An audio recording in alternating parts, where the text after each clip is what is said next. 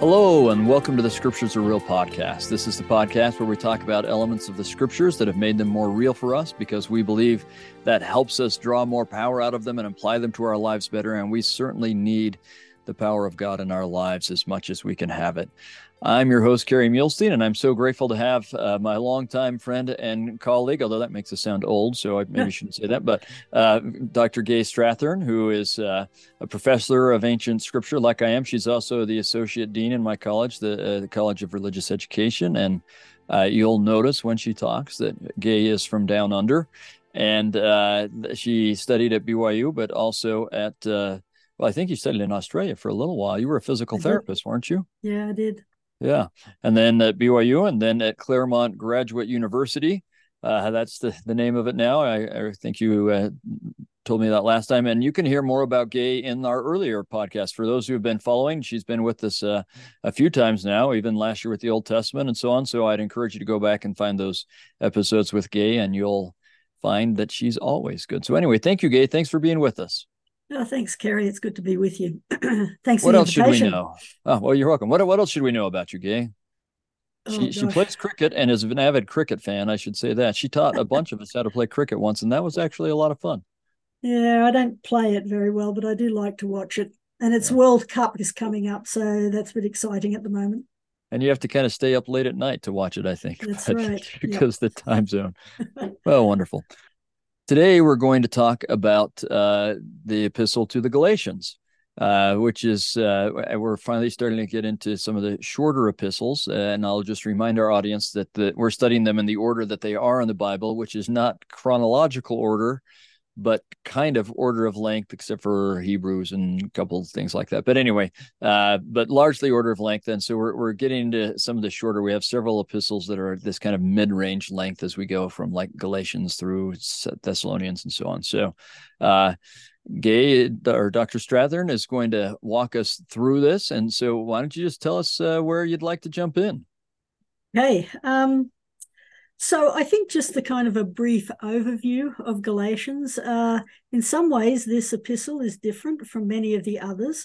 Paul is not writing to a single city or a single branch of the church like he is maybe in Corinthians or Romans, um, nor is he writing to a specific individual like Timothy or Titus. But uh, chapter 1, verse 2 says he's writing to the churches, plural, in Galatia. Now, there's some debate about where those churches are. Um, on the one hand, there's something called the North Galatian hypothesis, and that suggests that he's writing um, to the ethnic Galatians, um, and uh, the uh, which other, means they're they're for Gauls, right? Yes, uh, yeah, yeah, Gauls or Celts who, who yeah. came into the area about the third century BC. Um, if that's the the the audience, then we have no record of Paul being there or teaching there, right? Mm-hmm. But the South Galatian hypothesis is uh, believes that it's the the Roman province of Galatia that was established in about 25 AD. Um, and we do have record of Paul teaching in this area on his first and his second missionary journeys. And if that's the case, we're talking about Antioch of Pisidia, Iconium, Lystra, and Derbe, which are kind of in central uh, Turkey as we know it today. So, if this is the case, I think this is important to appreciate that Paul is deeply connected with the people that he's writing to, and he has a really vested interest in their uh, spiritual welfare. In fact, correct me if I'm wrong, uh, because you know this far better than I do. But uh, if that it is that group, they're among his first Gentile converts, that, that yeah. like some of the first people he preaches to on his first mission. Yes.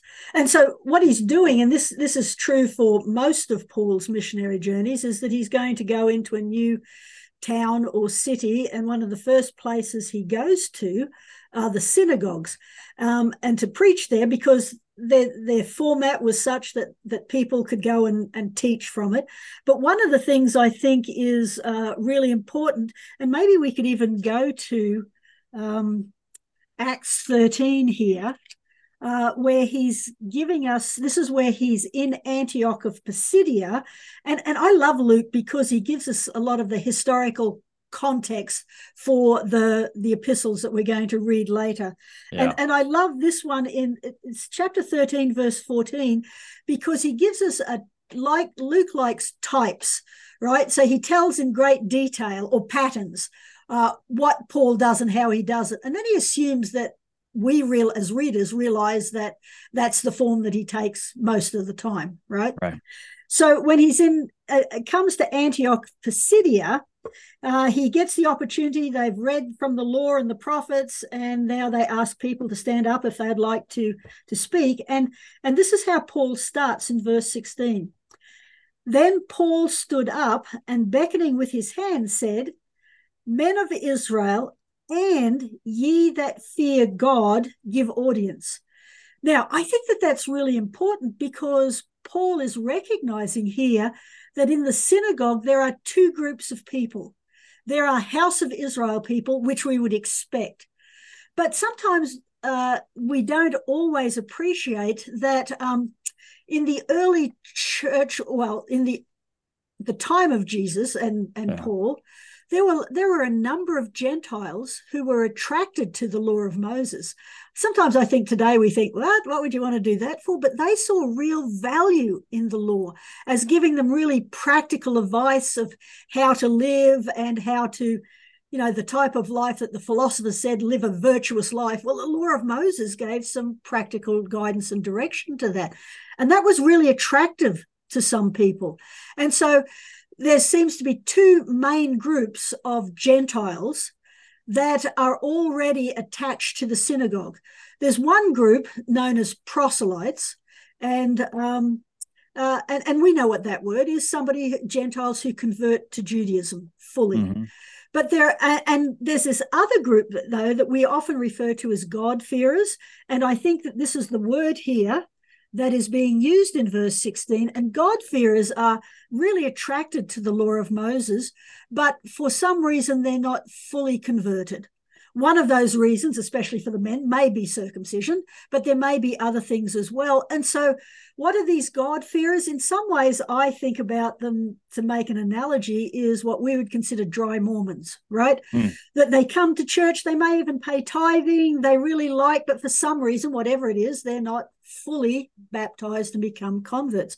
And, in an ancient Jewish text, Josephus and Philo, they're telling us that these are happening on a regular basis. Well, well it's not an unusual thing for right. them to happen. And Paul is here and he's talking to the house of Israel and to the God-fearers.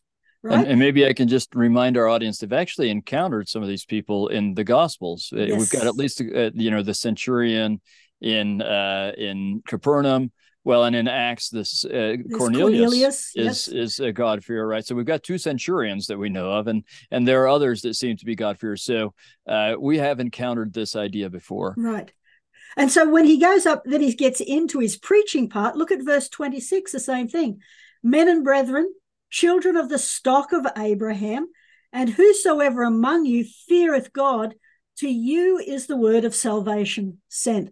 So early on in his missionary work, even though he's going to the, the synagogue, he's still finding uh, uh, Israelites, but also Gentiles in the form of those who are already attached in some way to the law of Moses.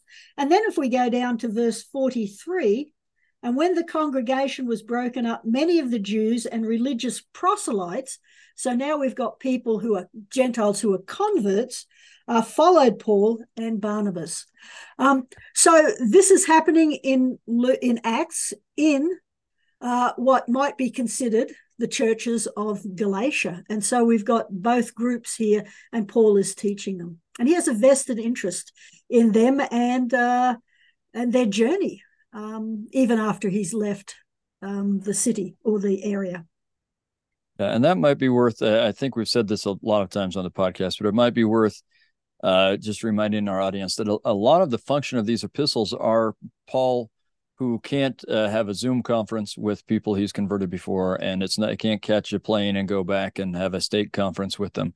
He's he's trying to help those whom have joined the church, and then he's moved on to other places to to keep building the kingdom of God keep them in the way, keep things, uh, keep them strengthened in the faith, fix problems, just keep things going the way they should, and and, and help and strength. He's he's still trying to minister to them from yeah. afar, and that's the purpose yeah. of these epistles for the most part.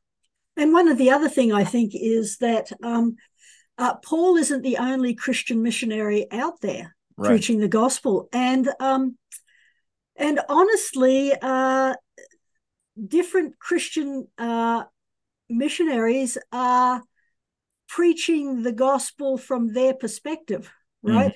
Mm. Um, and so they're seeing things about Christianity and, and how to live it in different ways than Paul. And so there's some diversity of uh, interpretations, and sometimes they clash. And Galatians seems to be one of those places where there's a clashing. Yeah. Yep. Yeah. Well said.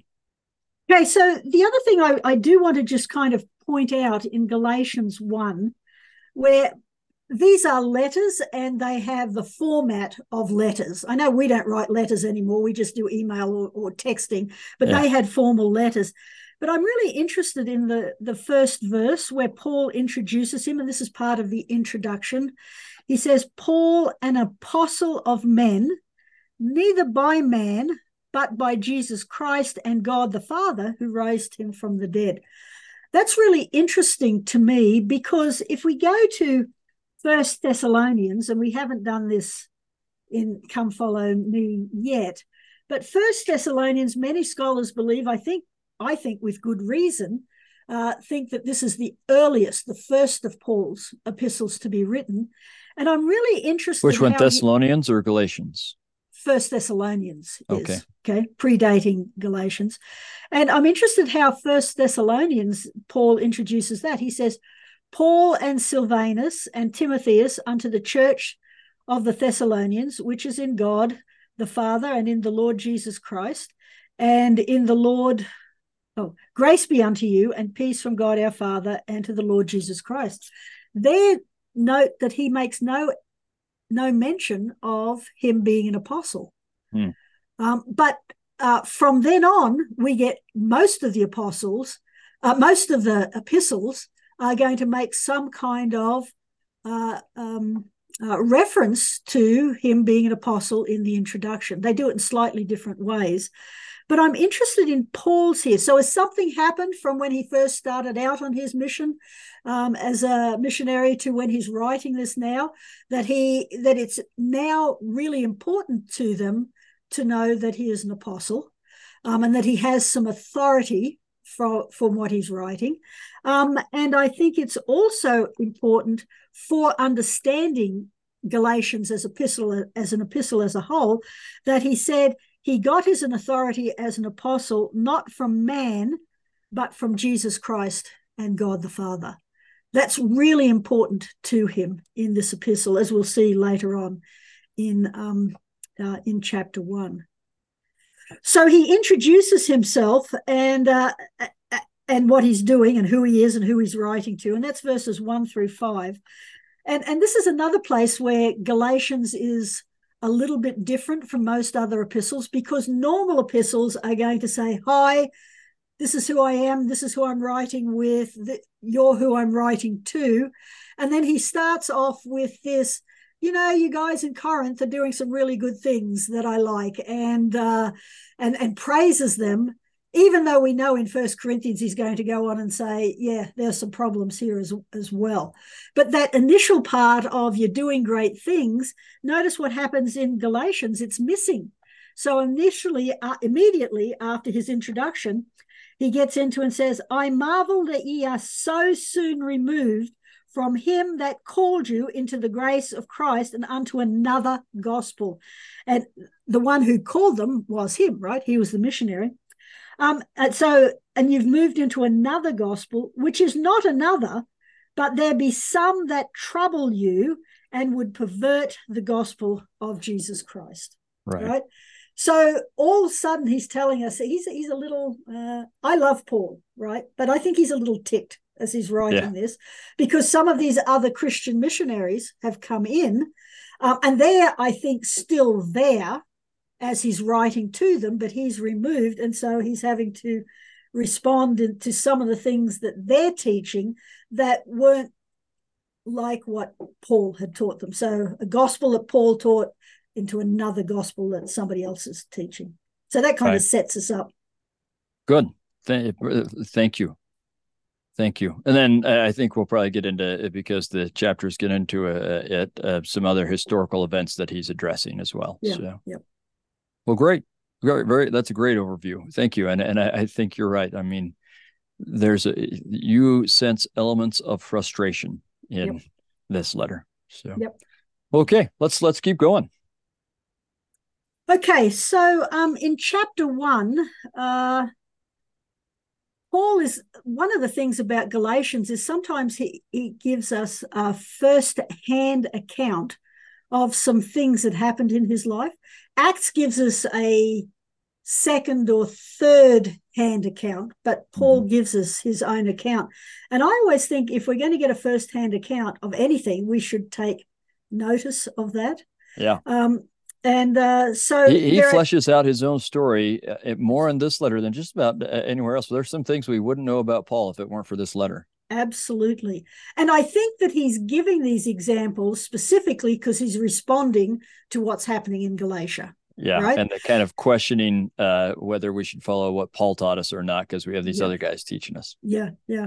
So in chapter one, uh, we get some of this really important uh, biographical information, and it's probably 11 through 23, mm. right? And probably not all of it, but Paul here is reinforcing now what he said in verse 1 of chapter 1.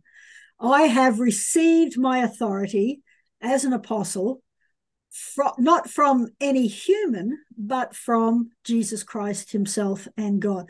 And frankly, I'm not sure that we fully understood when this is happening, but I think it's worth uh, looking at uh, what he tells us. So, verse 11 For I certify you, brethren, that the gospel which was preached of me is not of man. This isn't something I'm making up, which I think his opponents may be suggesting. Neither received I it of man, neither was I taught it, but I was taught by the revelation of Jesus Christ. Um, that becomes fundamentally important to him. Now, I think it's also important that we understand the grammar of revelation of Jesus Christ uh, because it can be understood two ways. This could be referred to or understood or interpreted or translated as the revelation that belongs to Jesus Christ mm-hmm. or the revelation that is about Jesus Christ. So right. the technical term is whether this is a subject or an or an objective genitive. Right. And, and, we see this all of the time in scriptures, right? The scriptures the talk about the love of God. Yes. Yeah. Yeah. Are we Sorry. talking about God's love or are we talking about our love of God? Right. And so is he talking about a revelation that he had about Jesus Christ? Or are we talking about the revelation that was Jesus Christ's that he gave to Paul? Right. Right. And and, and both of and those, I think. often it's all of the above. Yes. Uh, yeah. Yes. And, and it's the nuance, and that's what I why I like thinking through this language because it's not an either or, right? But it's a, a nuanced way that we can learn from both responses right. to it. And okay? in fact, I would suggest that if Jesus Christ is revealed to you, there is within that something that he is revealing to you that you should share right yeah. i mean just yeah. just by the nature of him being revealed to you but. yes excellent so this is his first thing right that this was important that he's got his authority from christ and he he acknowledges that in and of himself he's not a perfect being and and paul is always kind of uh what's the word i want um he's always concerned about how he persecuted the church mm. before his revelation. That that yeah. the word I want is haunts him, and it's not yeah. not necessarily in a bad thing, but he's always thinking, "Whoa, I did the wrong thing here." And here he says, um, uh, "For ye have heard of my conversation," and the word here means my conduct. The word has changed in meaning a little bit since King James' time. In time past, in the Jews' religion, how that beyond measure I persecuted the church of God and wasted it. Now, the Greek here is an imperfect form, which means that it has a an ongoing impact right. and so and that, was wasting it as it yeah, were right? yeah or tried to destroy it is one yeah. way i hmm. tried mm. to destroy the church mm. And uh, and then he says and profit in the jews religion above many of my equals in mine own nation being more exceedingly zealous of the traditions of the fathers so mm. i lived the law of moses i did it the best that i could right yeah. Um, yeah, very zealously. Very yeah. zealously, yes. And I see that, think that we saw that in Paul. And then he goes and talks about how, you know, we know historically that he has this revelation on the road to Damascus from Acts. Um, and that after that he he he left for a period of time and went down into the desert to spend some time. And it's it's uh, then he goes back to damascus and then he comes down to jerusalem. He doesn't immediately go to jerusalem. And so in acts 1 paul is talking about his first post revelation experience returning to jerusalem. Um, and he's very clear here in verse 16 um, that i went i conferred not with flesh and blood um, to get my authority. That wasn't the reason for going there.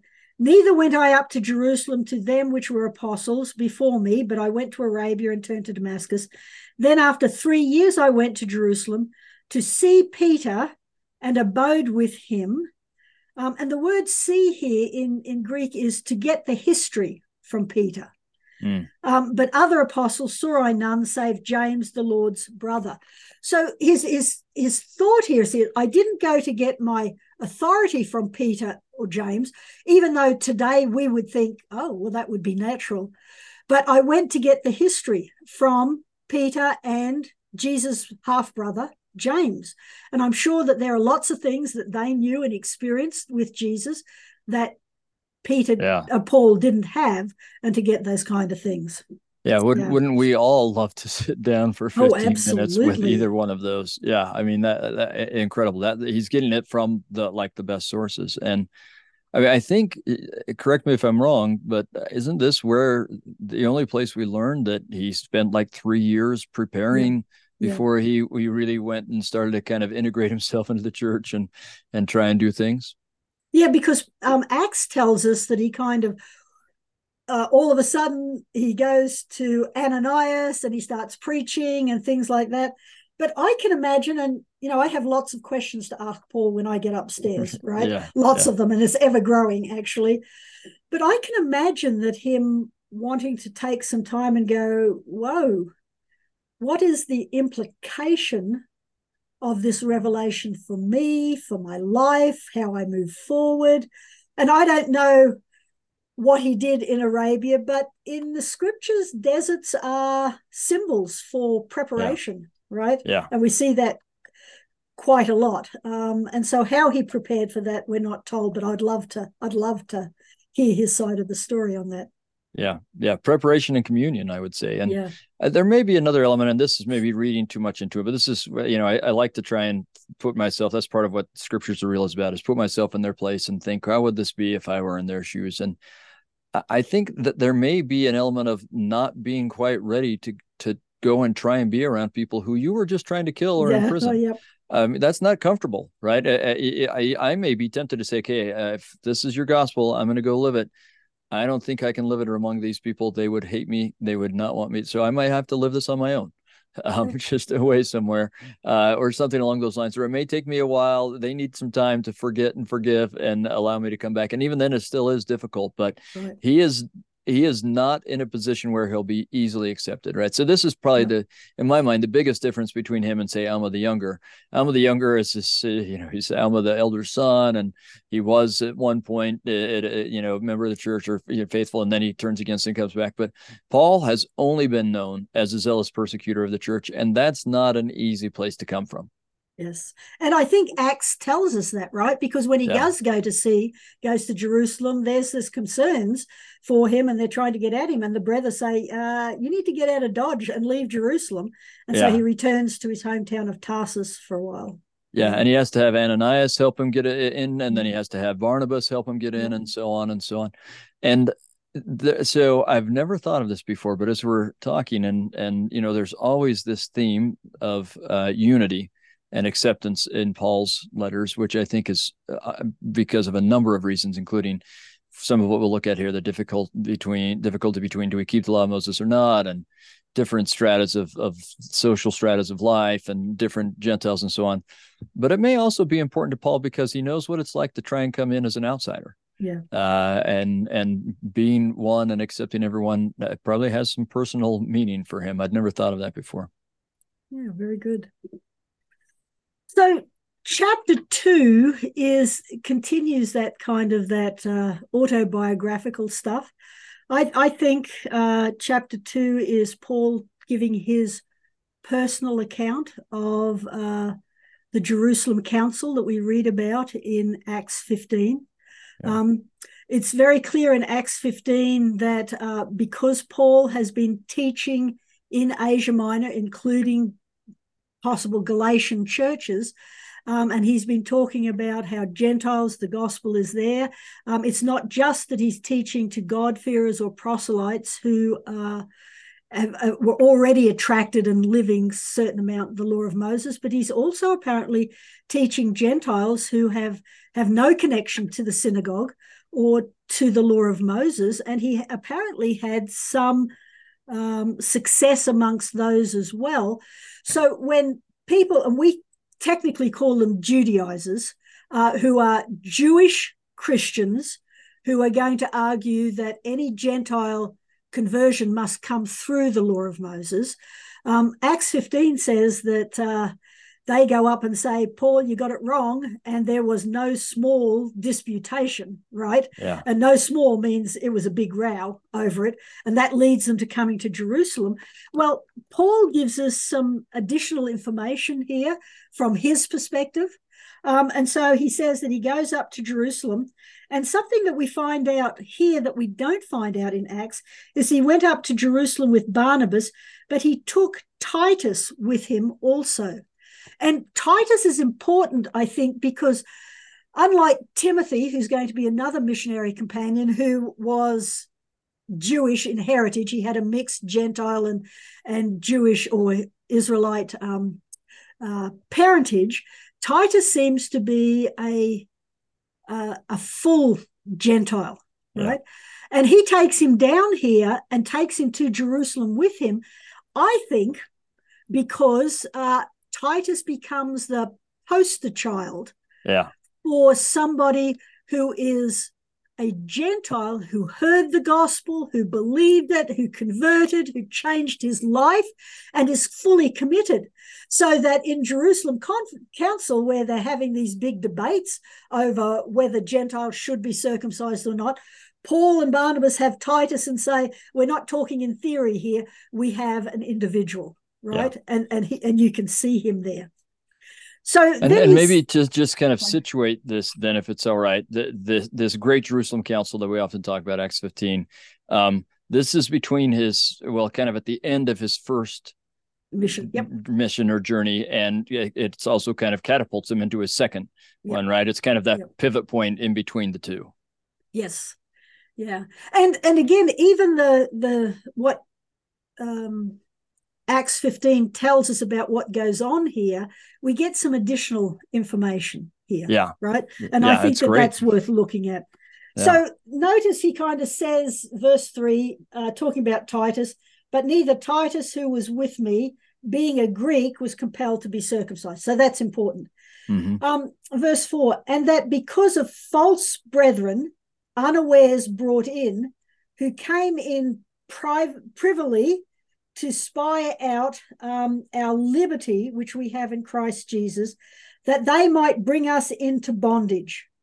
Um, so that kind of helps us see. So, what are the opponents here thinking about is the law of Moses. You've got to live the law of Moses. Even right. Gentiles who, who Paul hasn't circumcised needs to come through that. Um, and Paul talks about this experience. Uh, yeah, it's interesting. he calls them spies and that they want to to uh, uh, get rid of the liberty and bring them into bondage. And and he'll uh, you know elaborate on this later, bondage and law and so on and so on. But I mean that's pretty strong language the way he thinks of these guys. Yes, yeah. So yeah. liberty is really important, right? What he's saying, I think, is the gospel of Jesus Christ gives us liberty because Jesus honestly taught principle based mostly. He mm-hmm. said, Love our neighbor, but he didn't go through and say, This is what it means to do it. You right. work it out, right?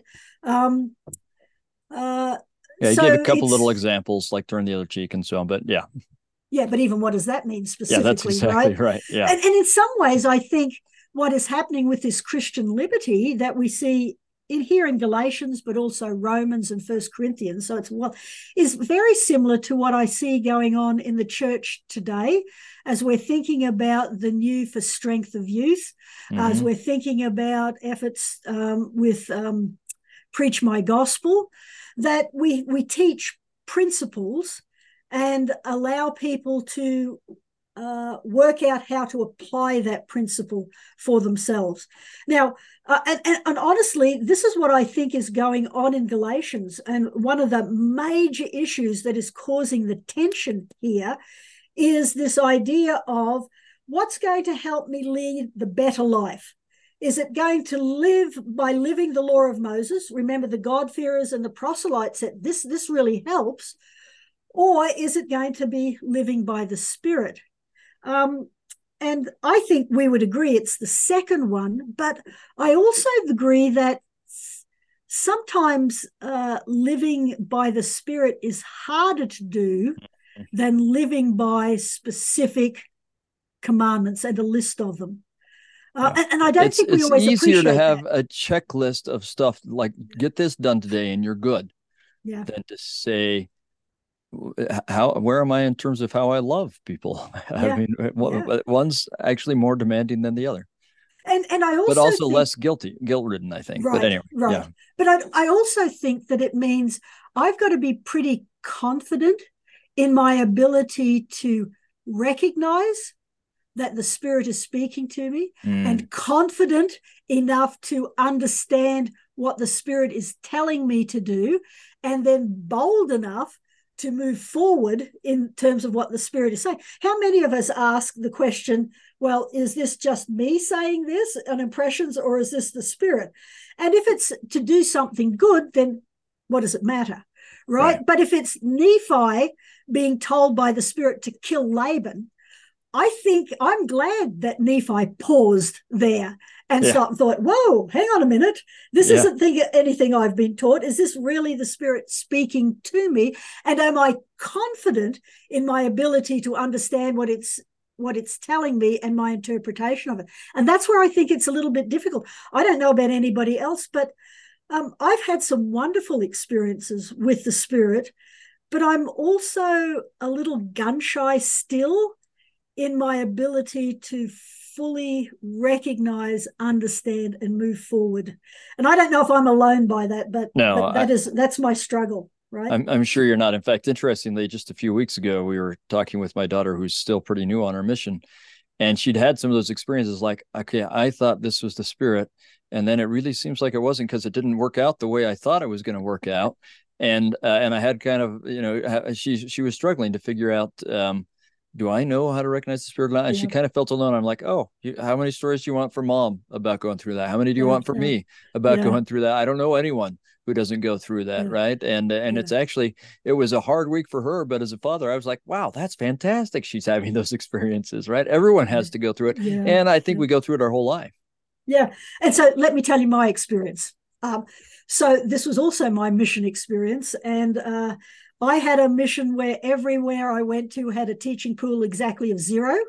And it was uh, nobody in the books, and you have to find someone. So, and I'm I'm older, so they do things differently today. But it was okay. So we need to pray and seek for guidance and that was sometimes okay where are we going to go and tract today right yeah, yeah and doors. i remember that and, and i was really really young in the in in the mission right and uh and I had another companion who was also very, very young.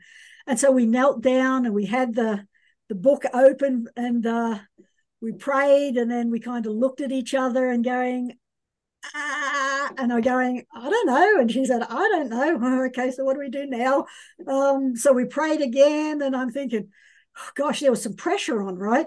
And so I looked at the map and I, I, I still didn't know a third time Um, and I thought, well, maybe here. And I pointed to it. And she says, okay, let's do that.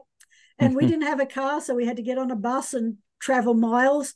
And when we got off the bus and walked, you know, uh, blocks to a place, we found it was a new development where not one house was finished right? Hmm. It, and and there were no workers. There were literally no one in this cul-de-sac. and I said, well, actually, I was a little ticked to start yeah. with. I said, I'm trying to do this right, and and this is where we go. Nothing, zero. Right. And uh, as we spent the rest of that day thinking about it, I was thinking, okay, Gaye, you can be ticked about this um, and blame God, or say praying for streets doesn't work, or you can recognize, yeah, you're not real good at doing this yet, and you have a lot to learn about it. Mm. Um, and I have learned some things, but again, I'm not totally confident even now. Uh, no, I, I think we'll we'll all continue working yeah. on this. Uh, well, I mean, President Monson seemed to have it down, but but most of us continue to work on this our whole lives. Yeah, yeah. So one of the things that we find about uh, the Jerusalem conference that we didn't find in Acts is that there seem to have been set up two parallel missions. There's going to be a mission to the the, the Jews, mm-hmm. and that seems to be under the stewardship of Peter. And there's going to be a mission to the Gentiles, and that seems to be under the stewardship of Paul and Barnabas. Mm-hmm. Um, so two missions going on there, um, and I, and Acts doesn't tell us anything about that. And then um, verse ten. So uh, the the council told uh, Paul and Acts, um, "You go and teach the Gentiles." But here's one thing that I hope you would do: um, that you should remember the poor. And Paul says, "Yeah, I was I was happy to do that. Yeah. And we we actually see that in so many of his epistles that he's always working on. Like he took that commission seriously. He's always Absolutely. working on finding things for the poor. He was really faithful to that. Yeah, and I think that Paul sees this collection as being a way. I think that uh, there comes a time in the church where the the church is close to splitting in two between yeah. these two missions. Yeah. And Paul sees this collection as a means to bridge the gap and to draw the two missions um, yeah. back together, which I think is really important. Yeah, I, th- I think that's a big part of why he's bringing a, a, lot from the Gentiles to Jerusalem when he comes back to Jerusalem that final yeah. time. Yeah, yeah excellent. I agree. Okay, well, let's go to the next story because it's straight away, and this is what I call a prickly passage. I think in scripture there are sometimes prickly passages that we can kind of think, oh, I don't want to deal with that. But other times I think it's important for us to do this, right? Um, so this is the occasion in chapter two where Peter, Paul says, when Peter was come to Antioch, I withstood him to the face because he was to be blamed. I think that's, that's prickly, verse 11, is, is that right? Yep, yeah, yep. yeah. It that's is. really prickly. And Paul is not averse to being prickly sometimes, right? Nope. Himself with Mark nope. and Barnabas and and and now Peter. Um, but what is going on? Uh, this, I think, is a, an event that took place in the past. And I think that some of his opponents are bringing it up um, as they try to have a dig at Paul. And so that's why Paul is responding to it. Mm-hmm. So he's going to talk about a time when Peter comes to uh, is in Antioch. Um, he's there amongst the Gentiles. That shouldn't surprise us because he had his revelation right. um, uh, uh, before he with Cornelius, um, and he apparently is sitting down to a meal with them and doesn't seem to have any problem with doing that until says verse 12 and before that certain came from james uh, he did, Peter did eat with the Gentiles, but when they came, he withdrew and separated himself, fearing them of the circumcision. Right? And so this is how, in my mind, for a lot of years, I pictured this event, right? There's a potluck dinner at the Antioch branch. Everybody's brought some food. They're all sitting down fine. Then all of a sudden, the door opens and these people come in. I, I would suggest they say that they're from James, but I think that these are those Judaizers. Right. And they're coming to Antioch to see what's happening there. And when Peter sees them, he jumps up, throws his chair back, and rushes out the door. That's how I imagined it um, as a King James has said it, yeah. right? But um, the Greek is kind of a little different than that. Um, it says uh, when it says that he did eat with the Gentiles, but when they were come, he withdrew and separated himself. This the form of the verbs are, here are imperfect, so it gives the sense of over time. Right, He withdrew uh, from them. Yeah, he and may I, have eaten with them several times, and then once these guys arrived, then he kind of transitions away from that, as it were, and and uh, is, is stays away. Uh, you can see he's worried about what is going to be thought. Right. And so I, I, wonder that this is the place where, when we talked about these two missions, these two parallel missions, that maybe here they have kind of crossed over a little yeah. bit. And Paul, uh, Peter is thinking, my responsibility is to the Jewish mission, which would include these Judaizers who have just come. Right. Who um, may stop maybe, listening to Peter uh, because they've seen him doing this. Absolutely. Absolutely. And so maybe I need to be a little bit more aware of what I'm doing and the impact that it has. And and maybe it's so that uh, Paul himself taught when I'm amongst the Jews, I, I act like a Jew, but when yep. I'm amongst the Gentiles, I act as a Gentile. Um, but um, so Peter is, is kind of withdraws and saying, I need to focus on perhaps what my stewardship is here. Um, but because others are saying, Paul, you're you're to be blamed because of what happened here or something, Paul is trying to justify what happened there. And mm-hmm. remember, he's already a little ticked when he's reading this. This is why I have huge questions that I want to ask both Peter and Paul about what's going on here. Right yeah. now, my way of trying to deal with this is as follows, and I don't know that everybody agrees with me or not, but uh, when I'm looking, or anybody agrees with me actually, um, when I'm looking at Acts 15 and the Jerusalem Council, it seems to me that although we might read them as a single meeting, I actually think that there are two things going on.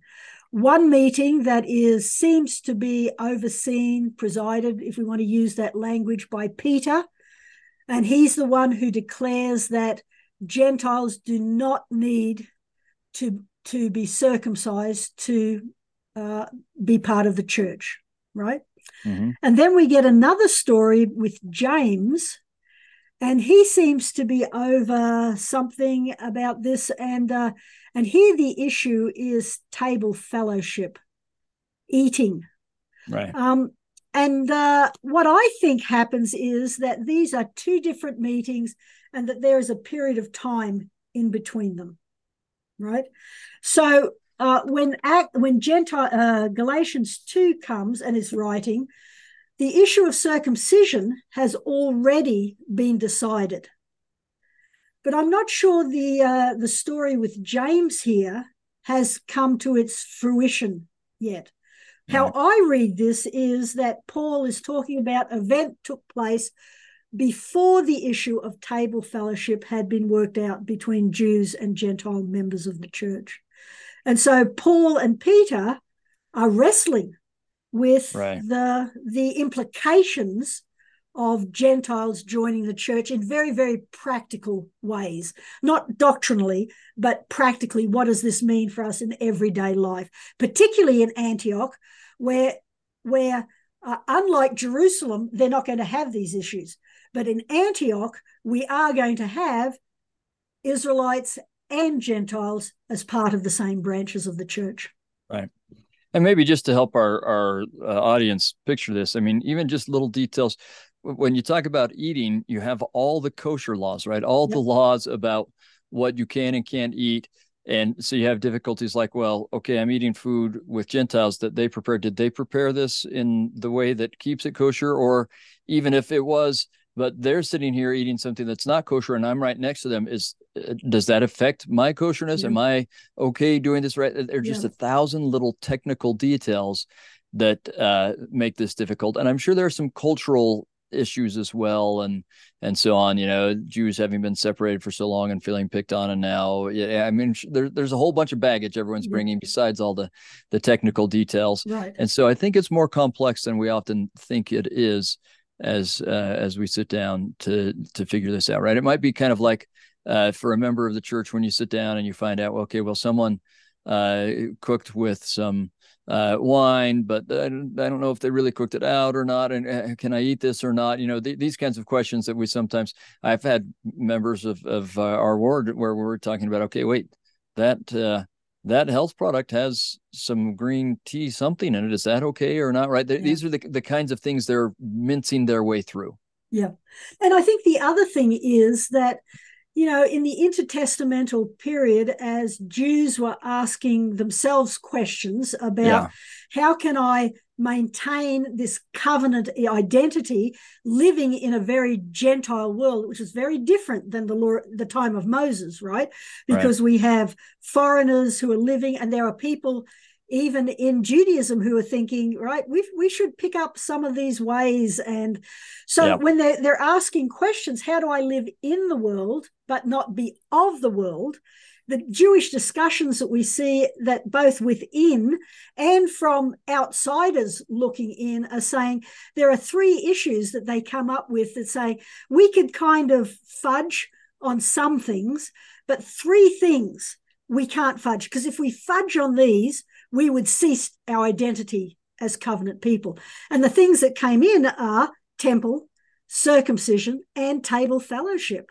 Mm-hmm. So that that also kind of gives us a sense of for Jews here, this isn't just about does it have some tea in it or not. It's it's about their identity as covenant yeah. people that is really really important um, to them at this time. Very very good. Thank you. And and and there wasn't even full agreement among the Jews. Uh, you Absolutely. know, you get some groups who felt that they could become they, they dressed like Gentiles and they could do they do all sorts of things, and others who felt like no, we have to keep dressing this way and acting this way, and and that rift was the the further you got into Judaism, like geographically, like Jerusalem, you know th- that's where you see the polarization uh, yeah. a lot they they if you compared people say in corinth jews in corinth to jews in jerusalem some some jews in corinth were probably behaving like those in jerusalem but for the most part there's a big difference and and so all of that baggage is also being brought to bear on this issue right, right. okay so um if we could kind of step back a little bit now and look at with what we've talked about and then um, help us with some of the stuff that comes. Um, this is uh, trying to understand what's happening in Galatia that is causing this letter. I've thought long and hard about this, right? And um, I think, as I mentioned earlier, this idea of what's going to help me live a better life? Is it going to be by living the law of Moses or is it going to be living by the Spirit, right? So, one of the things that I think that Paul's uh, opponents are doing here, I think that they're Judaizers and they're coming into this Galatian place that has Jews and Gentiles, proselytes and God-fearers, people who were attracted to the law of Moses. And um, uh, there is perhaps a fear going on. If you stop living the law of Moses, what's going to be the impact on your family or on our society? Um, and and where does it end? Yes. Yeah. What what does a lawless society look like? Yeah. Right. And so I think about this. I mean, and this is very hypothetical, and I say it with utmost respect, and I hope people say this. But in some ways, I think that this might be coming to conference and uh, President Nelson saying, "Yeah, we don't have to live the word of wisdom anymore or we don't have to live by the laws of the land anymore you know uh, yeah. Just work out what what you want to do or not i can imagine that there'd be some members in the church who'd go hey you bet right but others would be going whoa no this will lead to anarchy absolute yeah. anarchy Yep. Right. And, and I think that some of these Judaizers are thinking that they're hearing Paul saying you don't need to live the law anymore. And they're going, whoa, that's going to lead to chaos for us, for our families, for our society. Um, and so they're really concerned about that. And so they're talking to members of the church in Galatia and, and, and they're already attracted to the law of Moses and say, Have you thought through the implications of this? You, do you really want to throw out the law of Moses? Is it this a reason you joined Judaism? For it? Is this going to be an, um, anarchy or not? And Paul's response to this, I think, is it is not going to give you anarchy, but it's going to give you a better family, a better life if we learn to do it properly. Mm-hmm. Right. So, can we turn to? I'm going to skip some chapters here. Chapter five, where Paul is again responding to this, and um, and I think he's responding because of what he's hearing coming out of Galatia.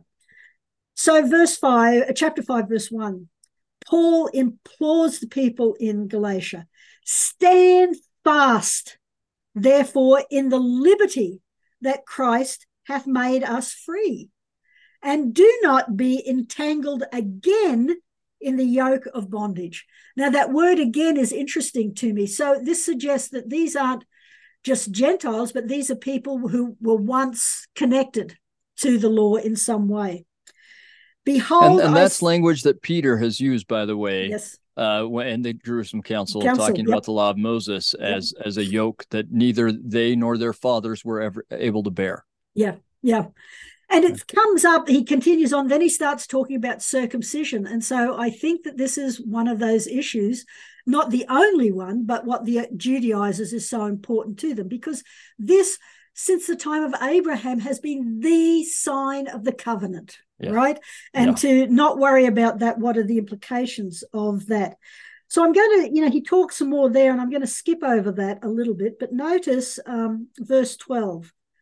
Uh, there's a little bit of tongue in cheek and play on words here. Paul says, I would that these people who are my opponents uh, were cut off, which trouble you. Um, and so that's a play on words to circumcision. Right. But then the, the verses, next verses are the important ones. For brethren, ye have been called to liberty. Only use not this liberty as an occasion for the flesh, I think he's addressing the concerns there that people say there's no law, right. that means I can do whatever I want and that will bring chaos.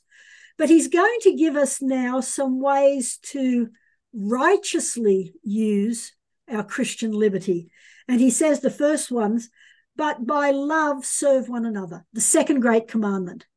If I'm trying to make a decision, should I do this or shouldn't I do this? Let's, how's my decision going to impact others, right? And my love for them and their progress spiritually is going to be upper mind in my mind in terms of making decisions. Um, and then he goes, For all the law is fulfilled in one word, even this, thou shalt love thy neighbor as thyself.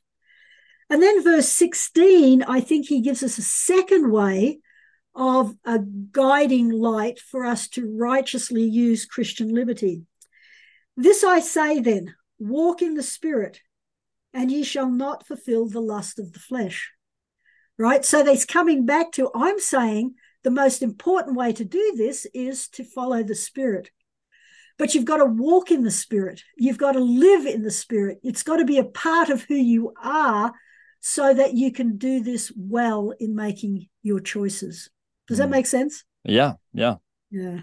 Yeah. And, and I think it, it's in that next verse, it's it's captured well, right? The flesh lusteth against the spirit and the spirit against the flesh. You, when you um, have the spirit with you, you recognize the the the conflict, the inherent conflict between being worldly and being godly. And uh, and sometimes the fallen man in us wants to we feel and women. Like, yeah, yeah, yeah. So yeah, the, the fallen human in us um, uh, wants to to give in to that. You know, like no, I feel like doing this right now, right? But but yeah. uh, but it's in recognizing the conflict between them and then yielding to the spirit, and that's even like uh, language in in uh, Mosiah, right? Uh, that, that we have to yield to that that spirit rather than the flesh. So we get both King Benjamin and Abinadi yeah. talking about that. that. That's that's the key um, to to being able to do this the right way. Yeah. So if you are led by the Spirit, you are not under um, the law. Now, um, I've just been thinking recently by a talk with uh, President Oaks and Sister Oaks, and um, he talks about some really, really great things there. But the thing that stood out to me, and I hope that I'm representing his intent and what he said accurately, but it was uh, Stand for Truth, a talk that he gave to the young single adults. And one of the things that stood out to me about sometimes, and I don't know whether this is what he said exactly, I should have looked it up, I apologize, but this is what jumped into my head sometimes we can kind of talk about law and spirit as separate things. And so, mm-hmm. do we follow the law? And I think this is what's happening on in Galatia follow the law or do we follow the spirit? But Elder uh, President Oaks was says we just need to learn to live the law completely mm-hmm. and to learn to love completely. And when those things happen, there is no distinction. Right. And I wonder if the same thing is happening here. Um, maybe we have a very limited understanding of law and we always associate it with the law of Moses. But he's going to talk, Paul's going to talk in chapter six about the law of Christ, right? Yeah. Um, but but finding the ways to live the law perfectly as God intended it and to live by the Spirit in a very deep and nuanced way as God intended it. And maybe if we get to that point, then this is a mute, moot discussion. I, I would agree. Right? And in fact, I think it's it's part of what is uh, at least implied in that phrase. You know, on these two commandments hang all the law and the prophets. That that if we loved perfectly, then all the things in the law would just kind of happen naturally. Yeah.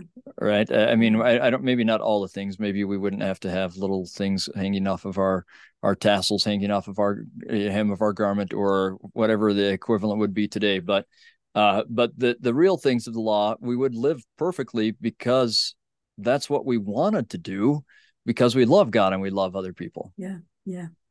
And it's in that context that we have these verses that we use all of the time, right, in the church about the Spirit mm-hmm. verse 22 through 24.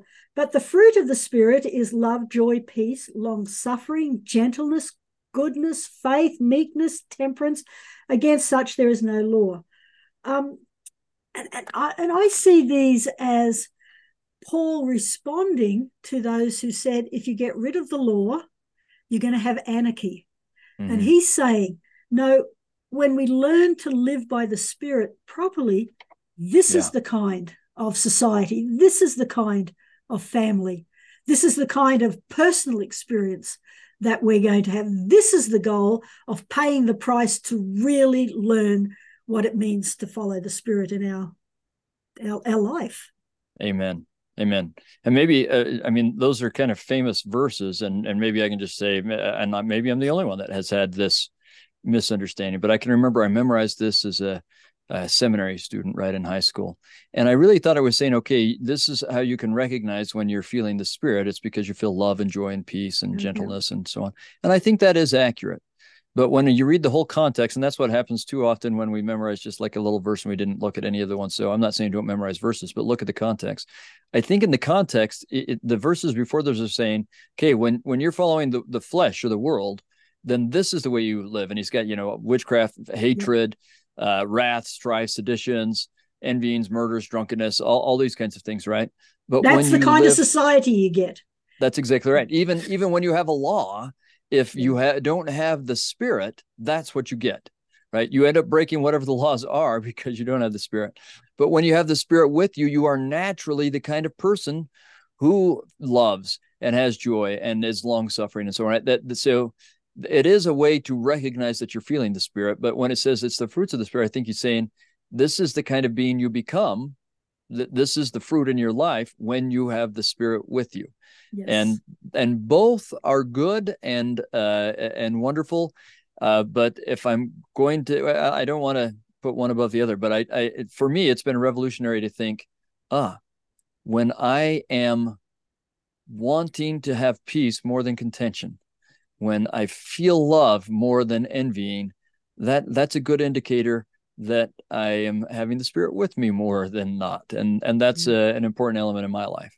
Yeah, and then verse twenty five: If we live in the Spirit, and I take that to mean um, we're having we're being told follow the Spirit, right? Mm-hmm. Let's make sure that we also walk in the Spirit. So let's not just talk about it theoretically, but let's pay the price to fully embrace that, yeah. which for me is going to take longer than a lifetime. I think yeah. before I'm there. Yeah. Yeah, but you could say, "Let's do it," right? We could be yeah. President Kimball-ish. Yeah. If, we, if, we live in the spirit, let's go do it. Whatever the spirit's telling us to do. Yeah, I agree. It, we're all still, and that goes back to our conversation earlier. We're all still trying to figure out how to do that and how to recognize it and so on. But yeah, and I think that last verse speaks to, uh, uh, in many ways, all the stuff he's been talking about. Right? Let's let's not be desirous of vainglory, but uh, vainglory, but especially this part. Let's not provoke one another, and let's not envy one another. Uh, and uh, I mean that sentiment is in just about every letter Paul writes. Right? Let's we don't have to envy each other because you live the law this way and I live it this way, or you have this gift and I have that gift, and let's not provoke each other over it. Let's let's find unity and harmony in love uh, as we do these things. And, and you'll do some that, better than me. Yeah, and recognize that we're all on the covenant path and we're all trying to do the best that we can and yeah. we we might do things a little differently but we're trying. I mean, having confidence and trust in one another that we really are trying. Yeah. Um, and that's going to bring us together. It's not going to pull us apart. Yeah. I love Paul. And, oh gosh, I love Paul. Yeah, me too. Yeah, I, I would say along the same like my guess would be that whatever your temptations are, and you're a wonderful person, but I'm sure you have temptations. Okay, whatever your mm-hmm. temptations are, your biggest temptations, they're probably not my biggest temptations. Yeah. Yeah. And we should probably be careful, like judging each other on how well you do in keeping what is not a temptation for me, and vice versa, right? And so yeah. on. But just say, I'm doing my best. You're doing your best. Let's help each other do well and love each other. And yeah. Anyway, yeah. And I think he continues on here in chapter six again, just because we follow the Spirit um, doesn't mean that we aren't going to be accountable still for our choices. So, notice chapter 6, verse 7 Do not be deceived, God is not mocked, for whatsoever a man or a woman soweth, he shall also reap. So, there are some things from our choices, there are consequences for our choices. Uh, but 9 and 10, but let us not be weary in well doing, for in due season we shall reap if we faint not. As we therefore have opportunity, let us do good to all people, especially them who are of the household um, of faith. So we have those gifts of the Spirit as this is the outcomes of it.